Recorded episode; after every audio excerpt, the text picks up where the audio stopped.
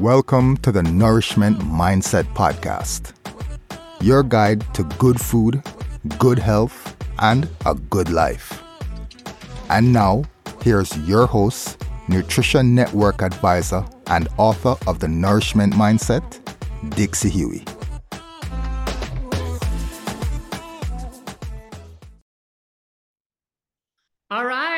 Transformation Tuesday, y'all. We are upon Thanksgiving, which is my favorite holiday because I don't like fretting or doing the gifting or anything. I just love the pleasures of the table.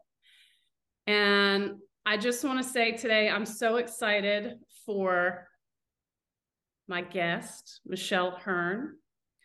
She is a pioneer in the world of nutrition, especially because she is a registered dietitian. To me, she's like a rebel. And Michelle, I like rebels so much that I have that tattoo. nice. this is actually my my former Newfoundland. She lives here now. Um, but anyway, no, a rebel coming from me is a huge compliment. So you had my attention from the second you stepped on stage last winter at Low Carb Boca. A lot of these conferences it's interesting. It's very scientific. There's all kind of papers and there's arguments and everything. But you were this breath of fresh air this like real human authentic vulnerable. And your talk was so different because here you were talking about your struggles with eating and how we need to basically in that low carb world open up our mind, our eyes, and our hearts just to be beyond to me, just sort of the, you know, how low can I go or all the other arguments, meat, not meat, blah, blah, blah. So you're the exact kind of person that I want to speak to here with this metabolic mission to reverse chronic lifestyle disease. And almost, I mean, that's super important. But as important to me is pleasures of the table. Like we should enjoy nourishing ourselves. Um, and Michelle, you're a badass. You're an ultra runner, complete badass. Thank you.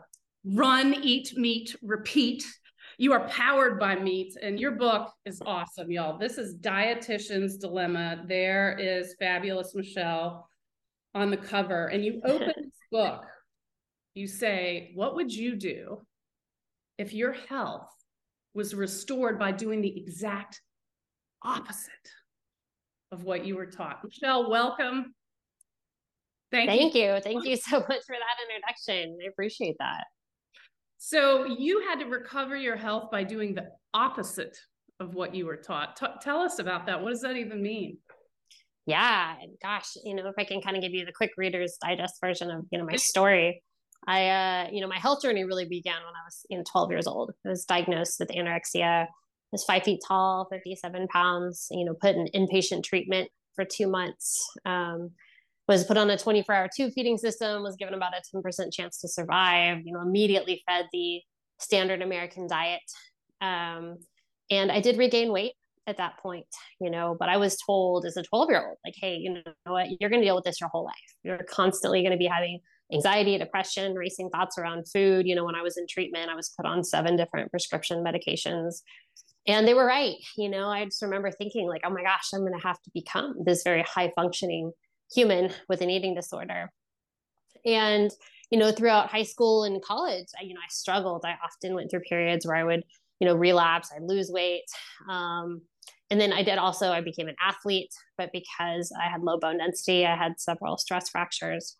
And i thought if i could become a dietitian you know maybe i could help not only help other people with this what, what i went through but i think a lot of people who you know are searching for you know who go through experiences in life like you're kind of trying to figure out your own health. Like how can i can i heal myself with food?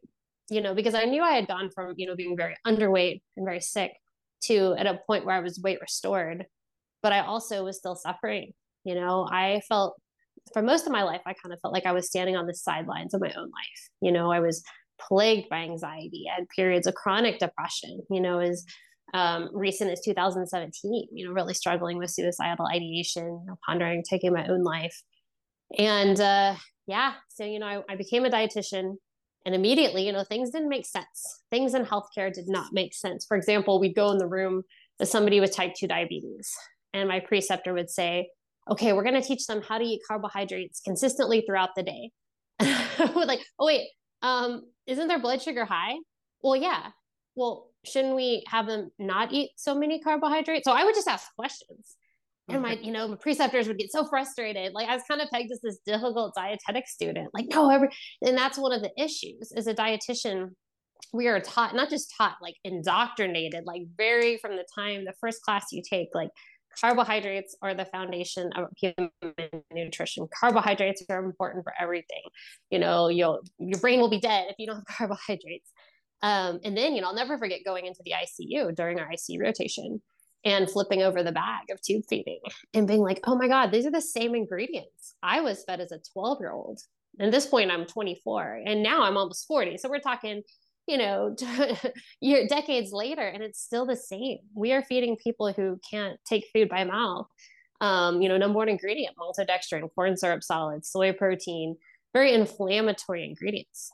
Are so i just would oils ask there, michelle? Yeah canola canola oil yes. is the number one. That's that's my rule on this podcast. Every single one i have to bitch about seed oils. So seed oils. there you go. It's in little the well, and so like I would just ask, you know, I'd say, hey, is this the best way to feed somebody who's been in a traumatic car accident or maybe has a nose or mouth cancer? And I, once again, preceptors would say, hey, it's about calories. It doesn't matter where it's coming from. They need to get enough protein and calories. And so, but you're new, right? You're a student. You're like, okay, I'm learning. Okay, uh, but you know, at, when I became a dietitian, I just saw this revolving door of sickness. You know, my patients with diabetes, you know, come in and you're in acute care, so you don't have much time with people. They come in with a diabetic infection a month later, now we're amputating their leg, or they have heart disease, or now they're in chronic kidney failure.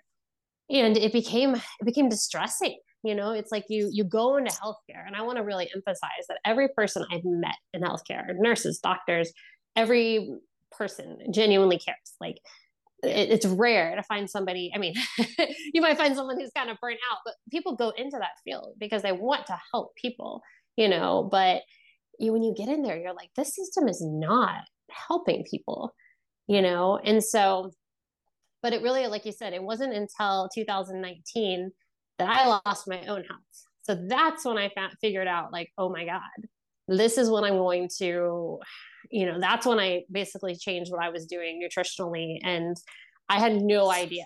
If you had told me it was going to have as big of an impact on my life as it as it has, I would have told you you're nuts. So I was like, no way. but yeah, that that was the big turning point for me. And so, as if folks have not yet read. I got my copy on Amazon. Is that the best place to get it, Michelle? Yeah, yeah, that's the place. So if they haven't read this, what is this dilemma, this thing that helped you recover your health, this thing where you're doing the opposite of what you thought and what you kind of had to teach people? What is that? Can you spoil can we spoiler alert? Yeah, yeah. So, you know, most most people are, are taught from the time you're very young in elementary school, you know, you see the food pyramid and now the my plate and we're taught like that's how we're supposed to eat. And so like i said for my whole life that's how i ate. And i became an endurance athlete and a marathon runner. And i was eating a ton of carbohydrates lots and not you know lots of whole grains lots of oatmeal lots of whole grain bread lots of sweet healthy. potatoes. Yeah healthy whole grains lots of chicken lots of salads. And i was miserable. You know my anxiety the period i was on lots of prescription medication. I um you know, sometimes would have panic attacks, would have to miss work, and my body often hurt. But um, yeah, like I said, 2019, I was trying to qualify for the Olympic trials in the marathon, and I just everything went from bad to worse. Like my health was terrible, everything hurt. And so after reaching out to a few sports dietitians, you know, they told me you need to eat more carbohydrates. and so, as you can imagine, going from 400 to 500 to 550 grams like I was getting cold sweats. I was, you know, you'd go from feeling euphoric to feeling depressed. And, you know, I basically had a come to Jesus moment where I came home from work early, you know, passed out on the couch at like two o'clock and woke up and it just felt like my whole body was on fire. Like everything hurt. And so at two in the morning, you know, I was just out of answers. Like I did not know what to do. And I think a lot of people who are, you know, in pain, like whether you have diabetes or you're obese or you're depressed, like we've tried we've tried everything that doctors have told us to do we've tried therapy we've tried prescription medication we've tried changing our diet and nothing is working And so I'm at that point standing in my kitchen, like, I do not have answers, you know? And so I, I grabbed my car keys, drove to 7 Eleven, and got two in the morning, got 30 pounds of ice and just put it in the bathtub. And I'm just sitting in this ice bath crying. That's pretty. And that's when, yeah, you know, that's when my wife walked in and is like, you know, maybe we should do something different. And I'm like, yeah, I'm done. I'm done running. I'm never running again. This is stupid. Um, I'm too old. And yeah, if you had told me like, hey, you know what, this day is going to change your life, I would have told you like, yeah, get the fuck out of here. Day. but I remember thinking like, well, if I'm not going to run, why don't I reduce my carbohydrates? You know, I intuitively knew they weren't making me feel well, but it had just been so deeply ingrained into me that this, them. You're yes, endurance athletes. Well, even just as a functioning human, oh, your hormones will, you know, not work. Oh, your brain won't work. Um, and so I decided, I was like, you know what? I'm just gonna do a low carbohydrate diet for 30 days. The opposite of everything I had been told. You know, as a dietitian, I was told it was a fad diet, it was bad for your heart.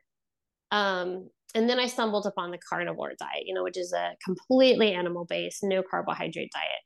And I remember like laughing, like, oh, this is totally nuts. But I took it kind of like a step beyond that and saying, like, okay, well, this is very different than what I'm doing. And you know, you get online and you start reading and you're like, you know, some of these people online look look pretty happy and pretty healthy. And I'm definitely not happy and healthy. And so, you know, I reached out to a few few doctors in the community, you know, kind of shared my story. And um, I'm very grateful. You know, people like Dr. Westman, Dr. Ben Bikman, um, just shared some papers with me, said, Hey, you're a dietitian, look at these papers on ketogenic diets and diabetes. Like that I had never come across that. That was never taught to me as a dietitian, like how effective they were, how safe these diets were, how sustainable. And so, yeah, I decided I was going to, um, you know, follow the opposite of everything I was taught. I was going to eat meat and fat. I did still drink coffee and coffee for 30 days and see how that impacted my health. And too old to run. Well, you know, for people running? who are uh, I gotta tell my wife, I'm like, this is what I want to do. And she was like, the hell you are. This is not happening. And, you know, to be fair, you know, I have a history of a pretty serious eating disorder. And our society says that if you eliminate certain food groups, it's eating disordered. She thought about it. She cried.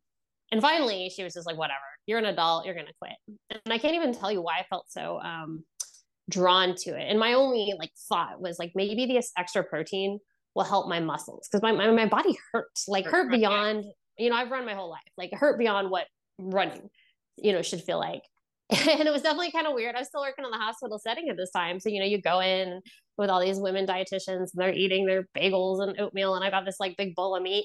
I'm like that's different you know for breakfast but Heart i noticed back on a plate yeah yeah i noticed right away that i um um, I wasn't hungry which was like kind of a miracle because I used to eat, I mean, at least eight times a day. You know, you're constantly snacking, constantly looking at your watch.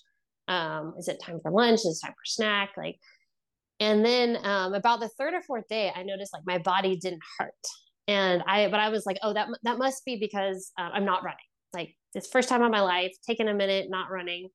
But then, kind of the the big turning point came at right right around three weeks. You know, I came home from work and my wife is literally like sitting there on the couch and was like, Will you come here for a second? And you know, you never want to hear that. You walk in the door, it's like, oh no, did something well, what die? Did what, did, what did I do? Uh, but she, you know, she was like, I don't, I don't know what's happening. Like, I, I don't know if I like how you're eating, but this is the best your anxiety has been in the 11 years that I've known you. Just 11 years and three weeks. And that's when we both were kind of like, whoa, like, what is going on? Because we knew, I knew that was true. I knew I was calm, I was sleeping. My attitude had shifted from being, like I said, anxious and you know, dealing with panic attacks to being very like go with the flow, like just different human. Um, and that's what you know. I'm really, like I said, I'm grateful that I've I just had so many, um, you know, health professionals willing to direct me towards research and you know dr chris palmer dr georgia Ede because um, like i said i knew i felt better but i didn't know why so I'm looking at what does the research say? Like I had no idea, you know, part of my theory is, I mean, we certainly know that just stabilizing the blood sugar, you know, with protein and fat can reduce anxiety. But I also think, and we know, I mean, the number one mineral deficiency worldwide is iron. And so for the first time in my life, I'm getting a ton of iron, you know, I'm getting all this meat. But I'm also not eating so much oat or at that point none oats and grains and things to bind with it. You know, I'm not taking in all this fiber and this phytic acid, but all these things, you know, once again, I thought I needed. I thought I had to have fiber and I had to have these whole grains. And so, you know, I I decided like, okay, this this is clearly working and this is clearly improving my health. And uh, you know, I kind of naively thought, wow, maybe they'll let me teach this in the hospital. I can go, to, you know, teach. We have this research articles on low carb. They don't want to know this. They're going to want to know. It's going to help Gosh. people heal. yeah, that definitely did not happen. You know, you're in most large hospital institutions, you're not allowed to teach low carb guidelines. You know, you can literally lose your license or get suspended. I was told that right away, like absolutely not. Um, yeah, so obviously that's challenging because once you get your health back, you know, you can't unsee it yeah. and uh and then i yeah yeah. Wow. What a story. Good for you. You know folks sometimes we just have to try something new and that has to be harder for someone who's had it like drilled into her head that carbohydrates are what keeps your brain alive. You know you risk your life not carbohydrates. But you knew something was wrong. So that's that like that's that gut instinct that you know, I think a lot of things in this modern life pull us away from trusting that instinct, but it is there. Um, and to be clear, folks, I am not saying that people should never eat carbohydrates. What I am saying is that the the dogma, the diet dogma out there, uh, leaves a lot um, to be questioned and that people should experiment and do what is right for them. I certainly feel much better, more blood sugar stable, all of that on a high protein, very low carbohydrate diet. So I feel you. That may not be for everyone, but for for us too, that's what works. So it sounds like then now I understand this transformation for you came after your dietetic school because one of the problems I had when I decided I wanted to get in this healthcare space, because I had to share this sort of like you at the hospital, was okay, what am I going to do? I'm going to go back to grad school. And then I realized I'm going to be a pain in the ass in grad school, and I probably won't make it through because what I'm going to be taught, I'm not going to agree with. And I'm going to be that guy or that gal always, you know, questioning and arguing. And so I had to do my well, had to. I chose to do my training through the Nutrition Network in South Africa because that's a low carbohydrate, high fat school, if you will, for practitioners. So you didn't have to be that gal in uh, school. You became that gal after school. Yes, yes. I I got I became a dietitian in 2009.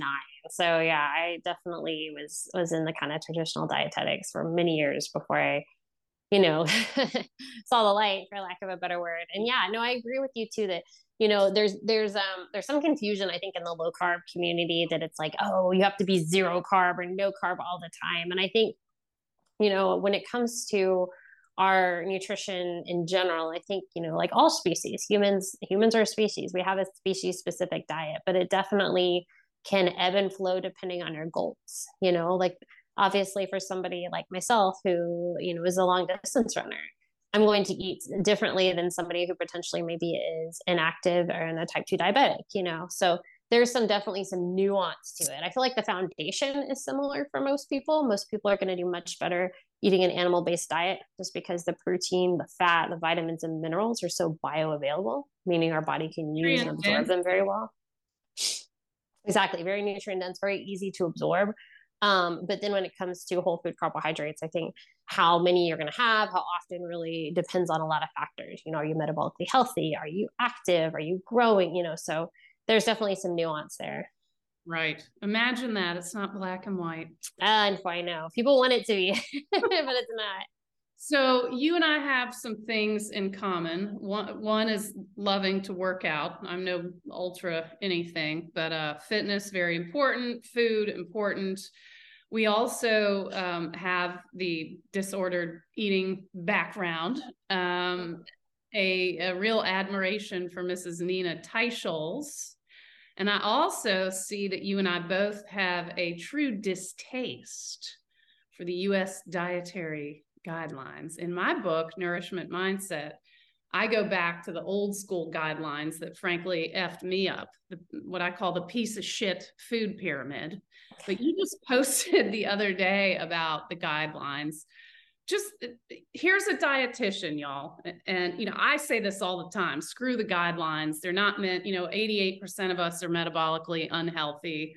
So they don't even apply anymore. But what say you on these government guidelines? be following? Should we be doing my plate? My least thing about my plate is it says protein. You know, it wouldn't dare say meat. What is well, that? I gotta I gotta tell you, first of all, we we have an updated study from the 88%, and now it's and now it's 93% statistically. So only 7% of us are metabolically healthy. Um, so, well, that's the opposite of an A right? right. Like a super F. It was already an F and now it's almost F minus. So, okay. Yeah. Yes. 7%. Yeah. Health. And I mean, for your listeners too, I feel like one thing that's very frightening for as a, a US population is the fastest growing uh, demographic of obese humans is children ages two to five.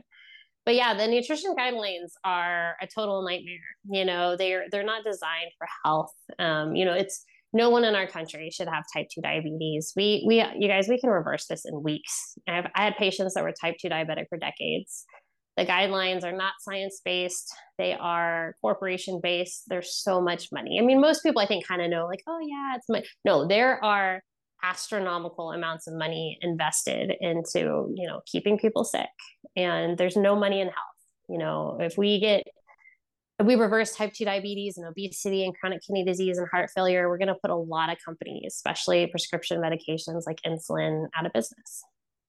So these guidelines are, know, they're ridiculous. The study I posted, I mean, I literally laughed out loud because, you know, I was taught as a dietitian, it's like, oh, it's not that the guidelines are the problem, it's that people aren't following the guidelines. Yes, non-compliant humans. Non-compliance. So we're blaming the patient. But you know what? In my um, and obviously there's some exceptions, but I practiced for 11 years, and most people were really trying to follow the guidelines, eating you know brown rice and chicken. The problem is when you eat like that, you're hungry all the time.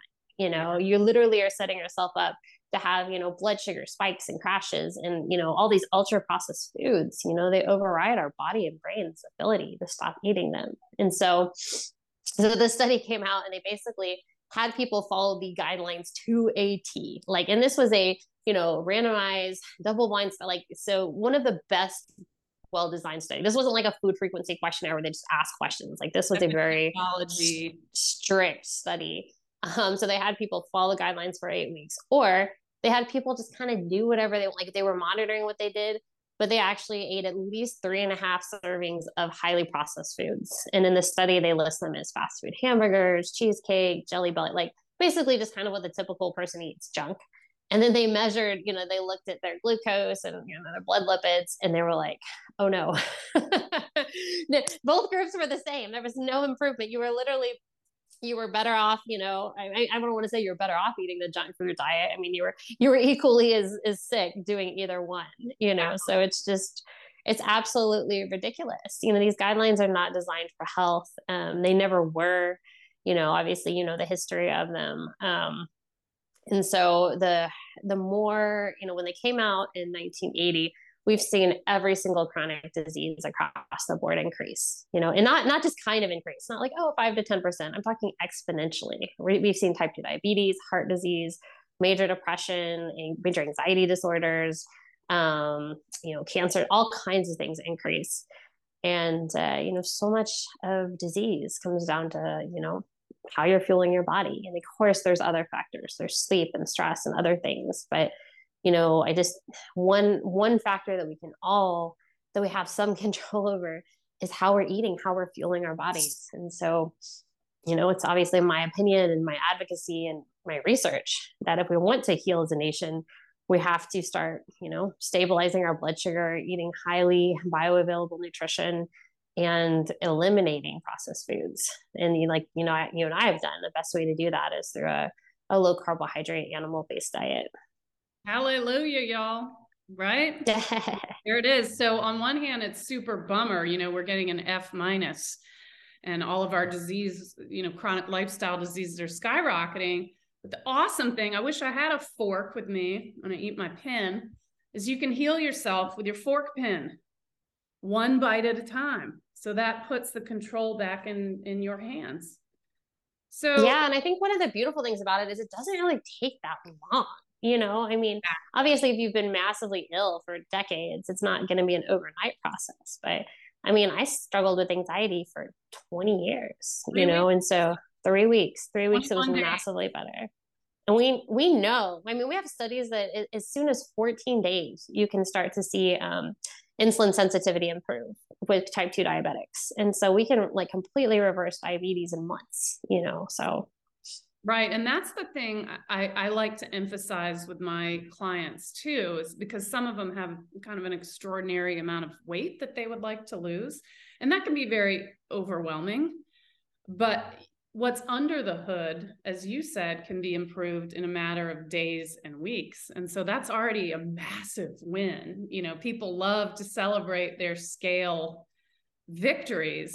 I'm the one over here, like, look at that A1C, look at that insulin. So it's like the nerdy, you know, it's not just the scale, y'all. It's it's what's under that hood. So let's switch gears a little bit. Um, so I'm someone, I mentioned the eating disorder thing. We talked about yours. I was this, what I'll call failed anorexic. I tried. I was not as strong as you. I had to turn bulimic. Mm. I started binging. So I was, I, I, couldn't pull the trigger. So I was a uh, laxative and exercise bulimic. So that that's like extremely time consuming. Um, and to use a horrible pun, I received a lot of shitty advice. Um, what you've mentioned, eating every few hours, downing whole grains. So why does this bad advice persist. You know i'm so interested in how the body heals eh, metabolically but also especially from an eating disorder. One of the huge things that helped me in addition to real whole foods was lifting weights and getting stronger which helped me mentally etc so i guess it's two questions. Why does this bad advice persist? And then what do you think on the uh, flip side are the things that if someone is struggling either with overweight, underweight, eating disorder, disordered eating, what what can they do? What do you recommend? Yeah, those are great questions, and it's a really hard and scary topic, you know. And I feel like anytime I talk about it, I have to always kind of disclaim that, like, you know, if you are changing how you eat, I do think it behooves you to be working with a healthcare professional, you know, especially somebody who's well informed with like you know low carbohydrate education if you are looking to do something differently than this this standard treatment. So the the standard treatment for somebody with you know binge eating disorder bulimia anorexia is all the same. It's going to be to eat all foods in moderation to follow the nutrition guidelines. You know if you're overweight it'll be reducing consumption. If you're underweight it'll be increasing your calories. And the reason this persists is because the idea is you cannot ask somebody with a disordered relationship with food to restrict or remove food groups. Like, oh, if you do that, that's going to cause more problems. But here's the deal disease doesn't care about your feelings. disease, like, that completely ignores the bio, you know, physiological, what happens when we eat foods. You know, that's the issue. So, you know, there, everything we eat in our body is information. And certain foods, especially those ultra processed foods, can actually, um, you know, override the brain and body's ability to stop eating them. You know, um, and for some people, you know, especially people that deal with binge eating disorder or food addiction, they will never be able to eat certain things without, you know, it's like an alcoholic. You know, they will, and so asking that person to do that is literally um, doing them to a lifetime of disease, and that's really unfortunate, and that's really horrible but we're just taught as dietitians and healthcare professionals that you know that's the that's the only way to treat people is they have to be able to eat everything in moderation. And so, so yeah. when i was a kid struggling with this i just thought i was a weak person with a poor character. Yeah that's i mean and that's what you're told like if you really care then you would just stop. You would use willpower. And i was told if i really cared that i would just eat and it's like, I've never met a human being with an eating disorder that is not highly intelligent, you know, that is.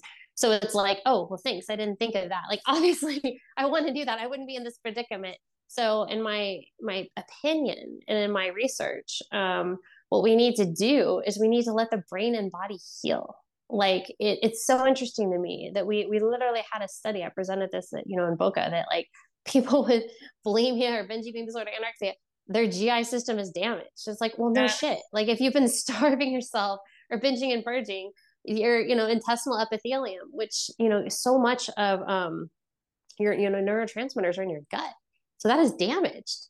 So if we are going to eat a standard american diet that has lots of flours and sugars and fibers that and we're putting it into a system that's damaged well no wonder a lot of people with eating disorders have bloating and you know, gas and pain and all these problems and so I so remember it's not all in your head. Is that what you're Yeah, saying? exactly. And that's what you're told, right? Oh, it's all in your head, you know. Um it's not, it's you're literally in pain. So to me it makes sense. Like let's refeed you in a way that for the most nourishment, the least discomfort, you know, and to help your system heal. Because no matter what, you know, you're probably not going to feel, you're going to feel different, you know, if you haven't been eating and you're eating. But if we're giving you food that is low fiber, that is high fat, that is very nutrient dense and absorbable, that's going to keep your blood sugar and energy stable, that isn't going to disrupt your sleep. Um, you know, and I've seen it, you know, I've seen it in the eating disorder community, people going on these very and, to, and, and this is not a low calorie diet you know this is you know three to five thousand calories if you're underweight certainly if you're overweight you can taper that down but a very you know high fat animal based diet that for the first time in a long time they experience remission of symptoms. You know dr um, sethi Shebani they wrote they published a really great paper on binge eating disorder. I mean people with decades long binge eating disorder had complete remission on a ketogenic diet. And you know there's there's many different um, reasonings behind that. You know always come back to you're not hungry your blood sugar is stable you know neurotransmitters your brain's actually functioning so to me, this whole idea that, oh, that's restrictive. Well, let me tell you what's restrictive. And you and I both know, and anyone who's ever had an eating disorder knows it's living with an eating disorder. You you are you're standing on the sidelines of your own life it rules every moment of your thoughts it keeps you from doing things from going places from taking careers from getting into relationships it's it's horrible like if you if you had told me that i could yeah change like I I no longer worry, obsess, think about food. It frees up so much of your time and energy. You know, I don't. I'm just able to eat and move on, and that's what food should be for everyone. And like you said, like I, I enjoy what I, I love what I eat, but I don't need to spend every waking minute thinking and obsessing about it. Awesome. That's just for anyone out there who's got friend, family member, kid struggling. You know, I just I love this conversation because on one hand, it makes me feel so happy because I am recovered. I don't have these issues anymore. But for what you just said, you know, I was in jail in plain sight. And it kind of pisses me off because it didn't matter what nutritionist I went to or what nurse, like the advice I got sucked. And the past yeah. kept me sick. And I'm just this little kid. I mean, I'm 12, I'm 16, 20. I mean, it's uh it's a lot of time wasted. So in dietitian's dilemma, we've been talking about eating disorders. There are other things though, and you're a protein proponent, which I love. You talk about sarcopenia. So, first, please tell us what that is and what do we need to know about sarcopenia, how to prevent it? It sounds very scary. Um, well, unfortunately, it is. You know, it, it really is. Sarco. Well, just the word sarcopenia means muscle wasting. And you know, after about you know the about the third decade of life, by the time you're about thirty, your body just starts to synthesize protein not as well. And so, meaning like whatever protein sources you eat, your body just isn't able to use them quite as effectively. So, you know, if you're a kid and you're young, a lot of kids aren't eating that great, you still might be able to build muscle, maintain muscle. But as you get older, it becomes extra, extra important to take in high quality protein. And we're also learning, you know, Dr. Gabrielle Lyon is, is fantastic with this, that muscle protein is also um, an organ. It's like it's actually telling our body what to do, you know, as far as like, um, and like an excretory organ, basically helping um, participating in metabolism, which I think is super interesting. But what is really important, especially as you age, if you are not eating high quality protein, you know, we think of our parents and we think of our grandparents, you could potentially start to experience muscle wasting. You know, all of a sudden, you know, I have patients as early as their 40s that, you know, were starting to become really overly fat, but under muscled. You know, they couldn't walk the few steps to the bathroom. You know, patients, you know, things that maybe you and I take for granted. It's like, oh, we're able to put, you know, put your pants on, get in the car. You know, as you get older, if you if you fall, if you break a hip, you know, we know statistically, especially if you break a hip, you're I think it's like 60% of people never regain mobility. You know, your quality of life is is is not great. And so, you know, there's a kind of this movement right now in our world and society to eat less meat and to, you know, all this nonsense, which we could probably spend hours talking about how it's just, mm. you know, the whole narrative that it's bad for the planet or whatever is just not true. But um kind of the take home message. Rodgers, right? yes. Yes. I mean, Sacred Cow. Sacred. Sacred Cow is a great, great book, great documentary. Um, yeah. And so what our, our, our recommended daily, uh, the dec- RDAs for protein are so low. It's like 0.08 per kilogram. You know, it's for, if we eat that, we're going to lose muscle. If we eat that, and you know, muscle and protein isn't just, you know, when we take in protein, it isn't just um, for muscle building. It's also for hormones. It's for our immune system. It's for our brain functioning. It has so many different um, things in the body. And so, yeah, kind of the take home message for that is it's a terrible idea to tell any person, in my opinion, to reduce their amount of animal protein. But especially as we age, we need to not only increase our protein, but we need to prioritize it meaning when you go into your meals you really want to make sure you have a solid source of protein not this dinky two to three ounces. You know you want to have a good solid portion of you know whatever you're eating whether it's you know eggs meat cheese. All that good nutrient dense stuff. Mm-hmm. so um, we've talked about the piece of shit food pyramid and all the stuff that has followed like my plate etc i mentioned how the my plate now has protein instead of what I think it should say meat, fish, etc. Um, it's funny because it literally says fruits and vegetables, grains, dairy, and then this protein, as if all protein is, you know, the same or equal. So for you why is that wrong? You know you, you already mentioned how it, you know we have this message that we should be eating less and less but what okay so we said my plate. What i know your plates may be a little bit different but what what do you think of my plate and how would you change it? Well my plate is ridiculous. It's not a human diet you know it's we know it's a diet that I mean, basically, it's a it's a great way. I mean, it's capitalism at its finest, is what my plate is. It's a great way to make money for um, healthcare institutions, pharmaceuticals, processed foods, um, and they all kind of. It's interesting to me. You know, just recently a study was released to the Academy of Nutrition, the governing board of all dietitians, uh, purchased stock into PepsiCo. Like they literally are using our funds. You know, so it's like they're all tied into it. I think Kraft owns Jenny Craig. You know, it's so it's a great way to keep people sick. So if you have someone you hate and you want them to be sick, tell them to follow. no, no, just all joking aside. Um, you know, we know car- carbohydrates raise your blood sugar, you know, and when you pri- the what what has carbohydrates? Fruit. There's fruit. There's fruit. You know, what has carbohydrates?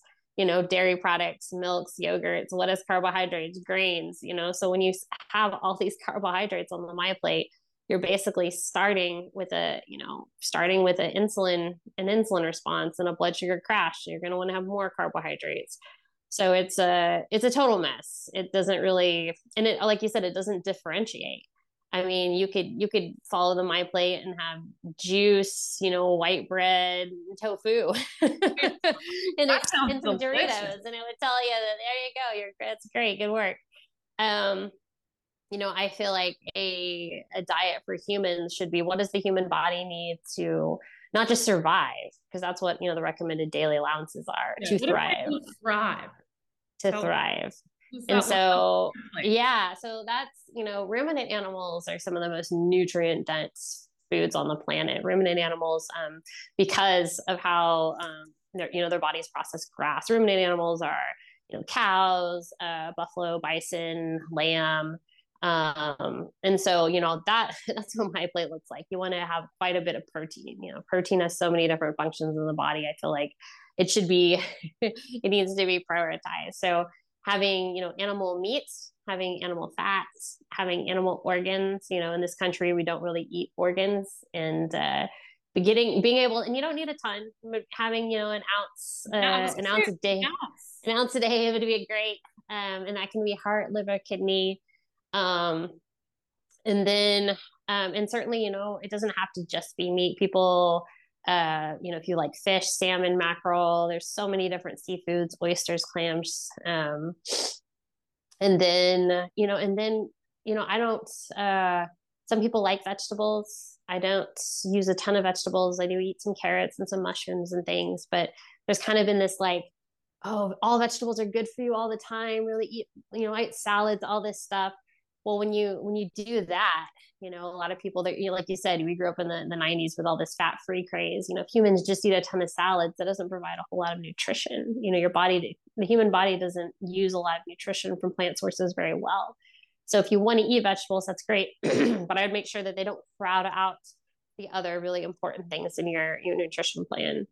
So so how my plate would be for for the world would be mostly meat and fat and certainly like you know and that that includes fish, that includes eggs, that includes, you know, animal based, uh, nu- nutrient dense foods. And then, you know, for the whole foods carbohydrates, you know, seasonal fruits, um, raw fermented dairies.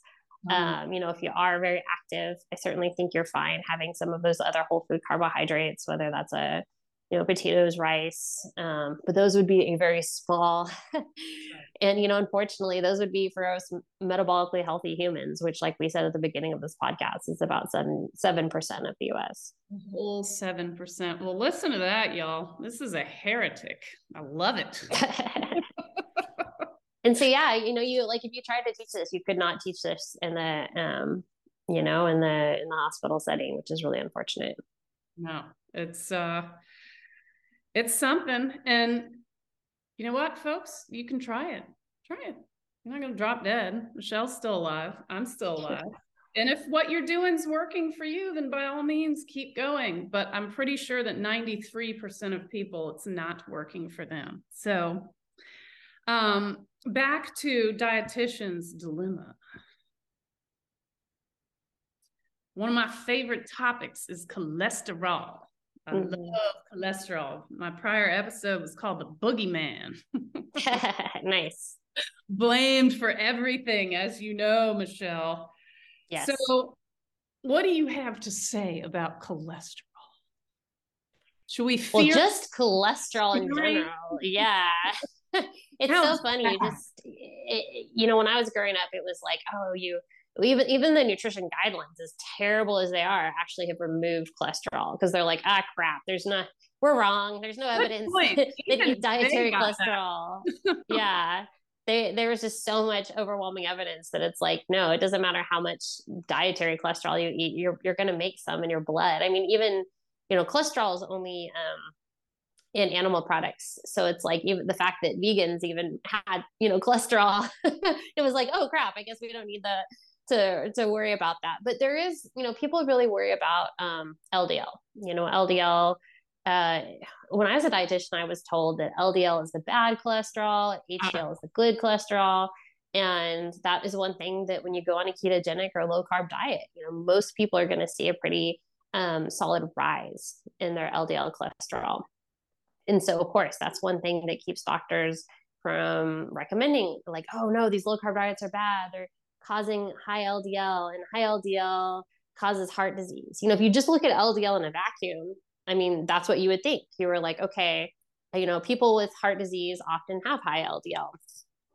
But the issue is, uh, like, you know, we now we have so many research studies, and I point out some several in the dietitian's dilemma that people with higher LDLs actually have better health outcomes, and for our elderly especially. That cannot be yeah, it was like for, for the, the lower their LDL went, the higher the risk of infection they had. LDL actually appears to be protective in um, your immune system, very important component of the immune system. So then the question becomes like, okay, well, then why in the world do we see LDL in clogged arteries? Like, because that's what they thought. That's what doctors thought. That's what Ancel Keys and everybody thought. They said, okay, high LDL in the blood, it's getting stuck in your arteries, it's causing heart disease. But the question people forgot to ask was, why is it getting stuck in your arteries? Because, you know, if you look at a population like the Inuit Eskimos, um, they ate 80% fat, whale blubber, and they have zero heart disease. Their LDLs are some of the highest levels out there. I'm talking like starting at like 500, and they have no heart disease. So it's like, so something has to happen to that high LDL because on its own, it's not causing any problems. Big fat nothing. Yep. And so, and so that's where, that's why we always have to keep asking when things don't make sense. And I would encourage anybody to do this. Ask your doctor, ask your dietitian. If they cannot answer the question for you, then maybe I was going to say find a new doctor or dietitian, but they should be able to answer your question or at least go say, okay, let me, let me research this. Um, but anyway, the number one cause of um, you know hardening of the arteries or i guess the number one cause you have to have some type of inflammation or oxidation for ldl to get stuck in your arteries. And the number one cause of that is high blood sugar over time is type 2 diabetes is all these processed carbohydrates. That's why it's also sad story the Inuit Eskimos zero heart disease. Now that you know westernization has come in and they eat a lot of processed carbohydrates, the combination of a high carbohydrate diet and high LDL is deadly that will kill you quickly, you know, because now you have that high blood sugar, you have those damaged arteries, and that's what gets stuck. You know, that's how plaque gets stuck in your arteries. So, anyway, on its own, you know, I'm not worried. My LDL is very high. Um, but you know, my that's why you can't look at it in a vacuum. You need to look at what is my blood sugar? What is my A1C? That's your blood sugar over time. What are my triglycerides? What is my fasting insulin? Looking at all those things together because um, once again ldl on its own is actually a good thing to have it a little bit on the higher side. And i think we're going to have more studies. You know dave feldman is conducting several studies on this um, it hopefully will come out relatively soon because right now it seems like if you come into a doctor's office with high ldl they're required to prescribe you a statin which is you know we could go down that road but statins you know statistically are pretty ineffective Yes. Oh my. I've talked about statins on the Boogeyman episode. Mm-hmm. Um, regarding LDL and statins, I was seeking recently a new healthcare provider. And I ended up, after my visit with this person who shall remain nameless, getting a text from my local pharmacy that my prescription was ready to pick up. Mm. So this person had called in a prescription for statins for my uh, 140 very high deadly LDL with my fasting insulin of three. So I, as you said, you know, you might consider severing or find severing your relationship with or finding a new provider, which is exactly what I did. I was actually offended that I would have this called in because there was no discussion of this by the way. That's what I failed to say. It was just waiting for me to be picked up. So if there's no discussion of it, how could I know about all the side effects? And you know, now I feel that this person, I know too much to go and pick that prescription up, but someone else would say, well, yeah, he wants me to take this, so I'll just take it. And, you know, never mind my, you know, brain function or joint function or immune cell function I'll just pop this pill. And I, I feel like that's, you know, that's another one of those areas where I have great issue in healthcare. And that's that's the cholesterol boogeyman. So thank you for sharing knowledge on that. It doesn't have to come from me. You have the registered dietitian background. So not everyone is in agreement with this, folks. So as we come to a close here, Michelle, I am curious if you could let our audience know, just to keep it simple, one thing that each person could consider doing or do to improve health, what would that one thing yeah, you know, I I think the most important thing to do because I think we all uh, there's a lot of people out there that like know that there's certain things in their life that are not good. You know, like oh, my health isn't good, this isn't good but i think if you can get get away from everybody for like an hour you know whether you go to starbucks or somewhere and just sit and have some like radical honesty with yourself you know like really i think it helps to kind of start by kind of assessing your situation you know because some people just will start with some kind of arbitrary goals like how i need to lose some weight or yeah i should i should do this or whatever.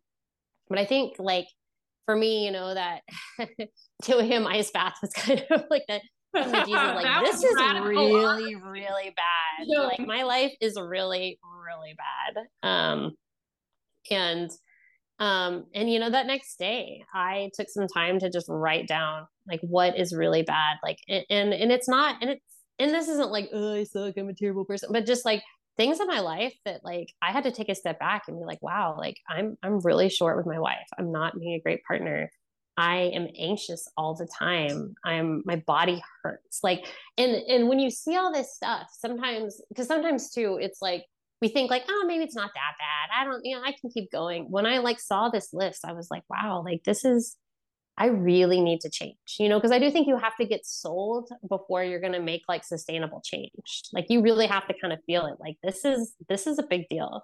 And so if you can get by yourself and just really list out like, this is where I'm at. And then, you know, and certainly if you want to, you know, you can, this is where I want to be. And that's also why I think it's nice to work with a health coach or somebody to be like, here's where I am. Can you help me get here? You know, because ultimately we need a goalpost. I don't think we can have like arbitrary goals. But I do think the first thing is just really being honest with your situation. And that's hard to do. A lot of people don't want to do that. We don't want to look in the mirror and be like, ooh, I've let this get kind of bad. I love that. I thought you were going to say eat more meat. well, you know, I'm always a fan of, of animal based protein, but but yeah, I mean, if you eat more meat and you're still, you know, not sure like why, I think I think you've got to start. And I mean, everyone says like know your why, blah blah blah. But yeah. even before that, just like ask it, like, where am I now? You know, like be really honest and like don't ask anybody. Don't you know? Don't ask your friend or your spouse or like, what do you think? No, like this is you. This is just you versus you um, because I think when you do that and you sit down, you know, I think a lot of times, like I know I was surprised and I knew my health wasn't great, but when I started listing out some of those things, I was like, my God, like, yeah, I need to get my act together. you know, like, come on, Michelle, it's, you know, you're you're you're sitting with it, you're putting it out there. Now you can see it. That's that's terrific advice. Well, and then it, think about like, and another thing, and this is something my father told me when I was a much younger human, and I've seen it play out um, many times in my life, and certainly, you know, my low carb journey. Um, he said, Your life can look totally different in six months, like totally different. And in that case, you know, within six months of starting my low carb journey, you know, my body's in pain, my mind, everything was a mess. Within six months, you know, my my health drastically improved. And like you said if you have you know if you need to lose 300 pounds 200 pounds like you, you're not going to do that in six months. But think about like where your mindset will be where your friendships your you know your partnerships will be where your your professional life will be where your you know just your physical health will be. Like things can everything in your life can dramatically improve when you start to change like you know i mean one just how you eat but when you start to change how you eat it changes how you think it changes how you show up in the world so yeah Awesome, y'all. Radical self honesty and having that why. So important. That's a intrinsic motivator. I love it. Okay, Michelle, what have I not asked you or mentioned? oh my gosh, I feel like we've covered a lot. Um, yeah, I mean, the only other thing I could tell you is my my next project. I'm working on something called the Protein Project, and oh, we good. are yeah, we are um, working with Ede Fox, um, and we are trying to raise money to for food banks right now, especially that we're recording this around the holidays. And people in need of food, especially emergency food boxes, are given some of the lowest quality food possible. So we are working on getting animal-based foods into food banks, uh, homeless shelters, and yeah we're just uh you know we've got a gofundme up. I was i was hoping to make it a 501c3 but you know our federal government all their wisdom and the irs makes it incredibly difficult to get that done. So we're just going to uh run with it as a as a gofundme and uh, just kind of see how that goes and how do we find that on gofundme um i will have to get you the link so right. yeah it is yeah i'll send that to you if you can I'll put it in the show notes i'd really appreciate that i will So Michelle, tell us how to find you. We're gonna I'll put in the show notes how to go fund protein. yeah, so I'm most active on Instagram at Run Eat Meat Repeat. You can get my book, The Dietitian's Dilemma, on Amazon. We've got the paperback, we've got an ebook and the Audible. Um, on Twitter, Michelle Hurn RD. We've got the website, The Dietitian's Dilemma. And yeah and then i'll put the gofundme um, you know reducing food insecurity with animal based protein. I love it. It's awesome. I love that you're doing that too. Some of the most vulnerable populations need protein the most. That is awesome. Y'all thank you so much for tuning in. Michelle you can see why i admire her greatly please follow her please fund the protein project please buy her book this is awesome. It's chock. Thank you. Another thing I didn't mention, one of my favorite things here at the end are your success stories. Yeah, we have a lot of great testimonials in there. Yeah, it's awesome. So y'all find me at Nourishment Mindset on Instagram, Dixie Huey on LinkedIn, or favorfat.com. And please let us know what you think. And as I said again, please support Michelle Hurn and her projects. It's been a real pleasure to have you on today, and I wish you the best. Thank you for having such an inspiring rebel voice, and I hope to see you at the next conference. Awesome. Thank you so much again for having me. All right.